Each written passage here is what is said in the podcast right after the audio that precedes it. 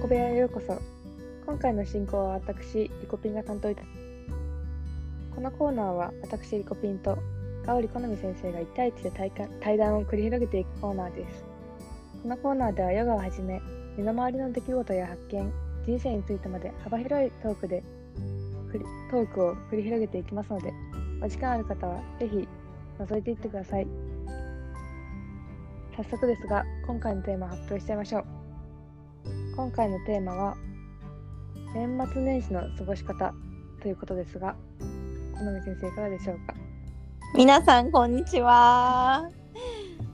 このコーナーの大好評で、たくさんの人に聞いていただいてます。リコちゃんいつもありがとうございます。ありがとうございます。楽しいですよね対談。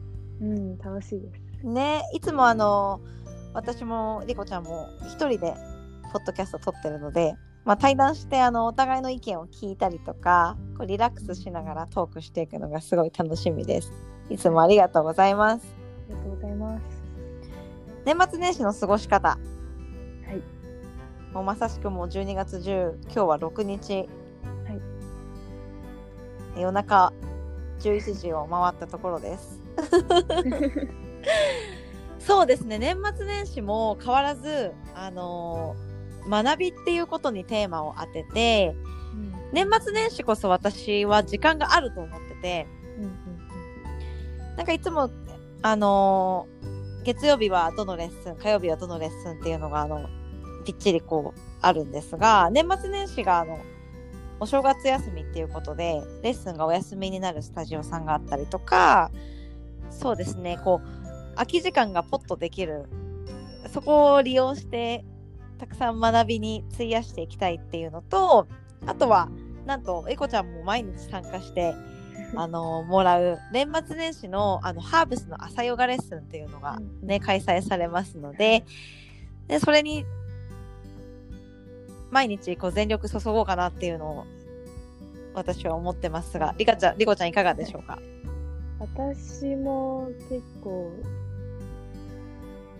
休みだからこそうんなんか変わらず過ごしたいなっていうのを思っていて、あいいですね。変わらず大事ですよね。うん、むしろなんか活発にというか、うあんのスペシャルレッスンを今回オンラインで受けますけど参加します。けどそこのために早寝早起きしてわあ嬉しい。うんあんまりなんかゴロゴロしないうん。年末年始にしたいなっていうのと、あんまりこのなんなんか節目を感じずに過ごしたいかなって思います。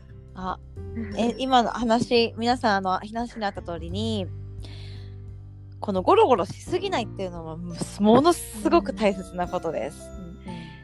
あの人が習慣づけてきたものっていうのは、まあ積み木だったりとかこうなんかこうい重ねていくものをイメージしてもらうと分かるんですけど積み重ねていく時っていうのはものすごく時間がかかったりとか、あのー コツコツコツコツ積み上げてきたものもちょっといもう一瞬気を抜いたところで習慣っていうのがまたあのジェンガみたいなのでバラバラバラバラバラっと落ちてまたあの積み重ねていくところから始めていくことになるのでいかにそのジェンガだったりとか積み木を倒さないように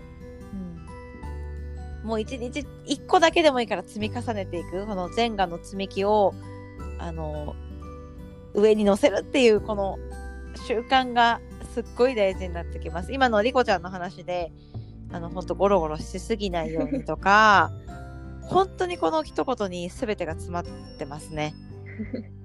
そうですね。あとは書き初めしたいですね。あそうだ言ってた。うん。せっかく、うん、そうだそうだ。リコちゃんあのすごくね 字がうまいんですよ。またこれも。自己流なんですけどね。いや自己があの自己流でもすっごくうまくてこれなぜ発見できたかっていうとリコちゃんはあの私のオンラインのクラスに毎週火曜日、ね、必ず参加してくれるんですけどあのヨガをする部屋っていうのをリコちゃん自分で持っててそこにあの掛け軸がねあるんですよ。でそこにあの筆で字が書いてあってあの私うん。これ家宝なのかなと思うぐらい あのしっかり飾ってあってでそれをあの聞いたら自分で書いたっていうことですごいびっくりしました、素敵です。ありがとうございます。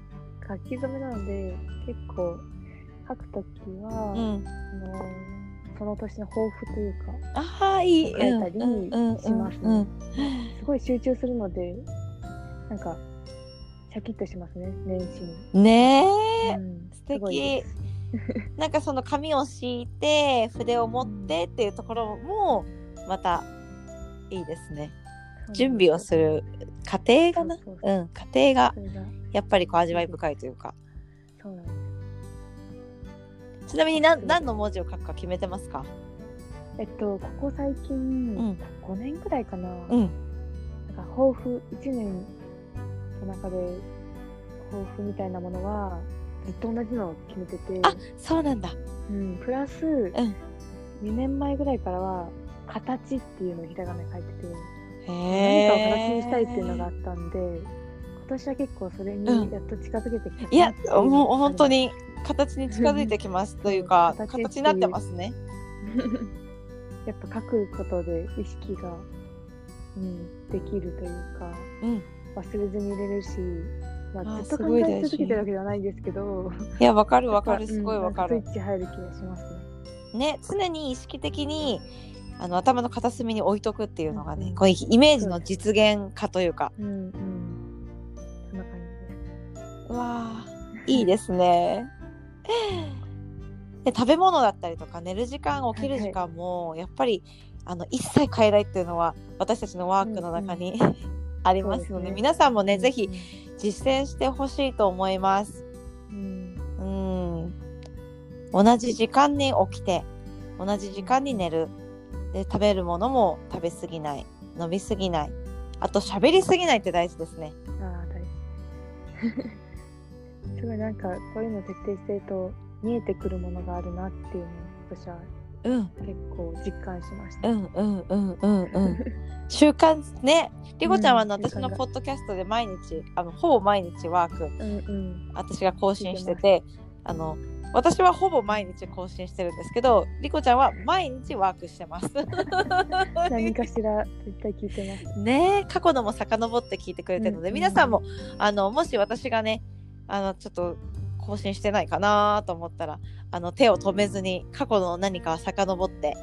私はねあのおすすめが4 minutes メディテーションっていうのがうん。過去遡るとある。あれがね一番うん。あ、のーおすすめです。ななぜおすすめなのかというと内容がおすすめというよりかは、うん、とすぐに取り掛かれる。であとはうんうんすごくスタンダードなリードをしてるので何かこう皆さん迷ったらあの4 minutes メディテーションをちょっとお気に入りにしといてもらってうん。あのー本当に4 minutes なので本当に5分以内で終わるので忙しい時にあ5分空いたと思ったらそれ押してやってもらうっていうのが一番いいかなと思います。なんかタイトルで選んじゃうとやっぱりそのタイトルでまた自分今の状態に合うタイトルを選んじゃうじゃないですか。そうん。なのでちょっとその時間ももう惜しいぐらいもう直行しちゃってください。4 minutes メディテーションに。直行？ね。私も遡ると結構直感で選んでて、あそうなんだ。あんま読みすぎないようにしてそうそうそう。うん。なんでかって言ったら、うん。結構適当というかもう直感で選んだやつを聞いたときに、前も聞いたことあるのになんかちょうどそれが刺さる言葉があっうわたりーうんだからなんか聞くタイミングってやっぱ大事。うん。うん、大あ事で。それすっごい嬉しい。うん。そうそう。なんか更新してくれた時にも聞くけどそこでも気づかなかったことが後から気づけたり次聞いた時に気づけるタイミングが来てみたいなのがあるんで、うなんかわー1個の5分間の中でも、うん。タイミングと内容が合う時があるからそれを探すとすごい面白いです。うわー。嬉しいです。その感想がい 一番嬉しいかな。なんかあの更新してそれをねあのすぐ聞いてもらうのもすっごい嬉しいんですけどやっぱりそのまた聞いてもらった時のまた感覚の違い、そうなんです。ねっていうのがあのうん皆さんの中のヒントになればなって思います。うん。醍醐味ですね。う わー嬉しい。おすすめです。ね。えなんかやっぱうん。対談していくと私たちこれ台本ないのでこの次に何をリコちゃんが話すかっていうのが予測できない中でドキドキなんですけどこれまたま いい流れに、ね、なっていきますね。いやー楽しいです。楽しい。いやー皆さんもあの、ね、年末年始の過ごし方もし分からなかったらあの本当に毎日7時からオンラインレッスンやってますのでぜひ参加してください。一緒に頑張りましょ頑張りましょう。はい。で、このコーナーでは、私と好みさん、あと一押し背中を押してほしいという方、ワンポイントアドバイスが欲しいという方からメッセージを募集してます。うしてま直接、好み先生に言っていただいたり、私には DM でも大丈夫です。ありがとうございます、はい皆さんいつもリコちゃんも本当にありがとうございますありがとうございます。